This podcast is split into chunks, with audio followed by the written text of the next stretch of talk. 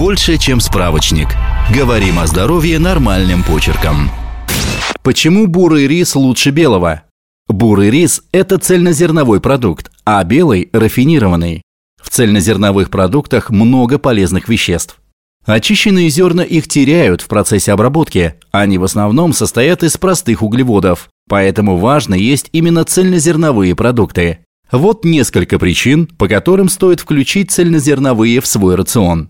В них много витаминов и минералов, витамина В, фолиевой кислоты, железа, магния и других. Они помогают поддерживать нормальный уровень холестерина в крови и снижают риски заболеваний сердца и инсульта. Они помогают поддерживать здоровый вес. Зерновые дают энергию, хорошо насыщают и содержат мало калорий.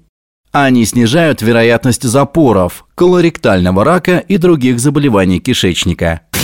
Цельнозерновым продуктам относятся все виды риса, кроме белого, быстрого приготовления, арборио, басмати, длиннозерный, коричневый, короткозерный и дикий, гречка, булгур, проса, овес, ячмень. А эти продукты не относятся к цельнозерновым. Рафинированная мука, в том числе пшеничная и изготовленные из нее кондитерские изделия, хлебобулочные изделия, белый хлеб, лаваш, булочки, макаронные изделия, паста, лапша, макароны из муки высшего сорта, манная крупа, кускус и белый рис. Сколько зерновых съедать за день? Зерновые продукты должны занимать четверть тарелки. Диаметр тарелки приблизительно равен длине ладони. Как выбирать цельнозерновые в магазине? Не следует ориентироваться на цвет продуктов. Например, хлеб бурого или коричневого цвета не обязательно выпекается из цельнозерновой муки, поэтому очень важно изучать состав на этикетке. На первом месте в списке указывают ингредиенты, которых больше всего в продукте. Так можно понять содержание каких зерновых преобладает в составе. Прочтите список ингредиентов и выберите продукты, в которых слово «цельное зерно» сопровождается названием зерна в качестве одного из первых ингредиентов. Лучше выбирать продукты, богатые клетчаткой. Цельнозерновые продукты должны содержать как можно меньше дополнительных ингредиентов. Если все-таки покупаете продукты из очищенного зерна или рафинированной муки, выбирайте товары, обогащенные витаминами и минералами.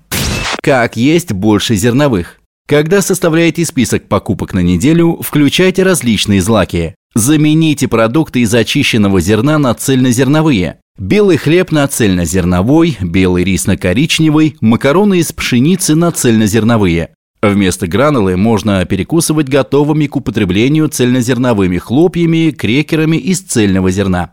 Добавляйте ячмень в овощной суп или рагу, булгур в запеканку или жаркое. Можно приготовить цельнозерновой плов из смеси ячменя, дикого риса, коричневого риса, бульона и специй. В качестве панировки для запеченной курицы, рыбы или котлет попробуйте овсяные или измельченные несладкие цельнозерновые хлопья. Замените пшеничную муку на цельнозерновую или овсяную муку в блинах, вафлях, маффинах или других рецептах на основе муки. Подписывайтесь на подкаст «Больше, чем справочник». Ставьте оценки, оставляйте комментарии и заглядывайте на наш сайт kuprum.media. Прочитать полную версию статьи вы можете по ссылке в описании к подкасту. Еще больше проверенной медицины в нашем подкасте «Без шапки». Врачи и ученые, которым мы доверяем, отвечают на самые каверзные вопросы о здоровье здоровья. До встречи!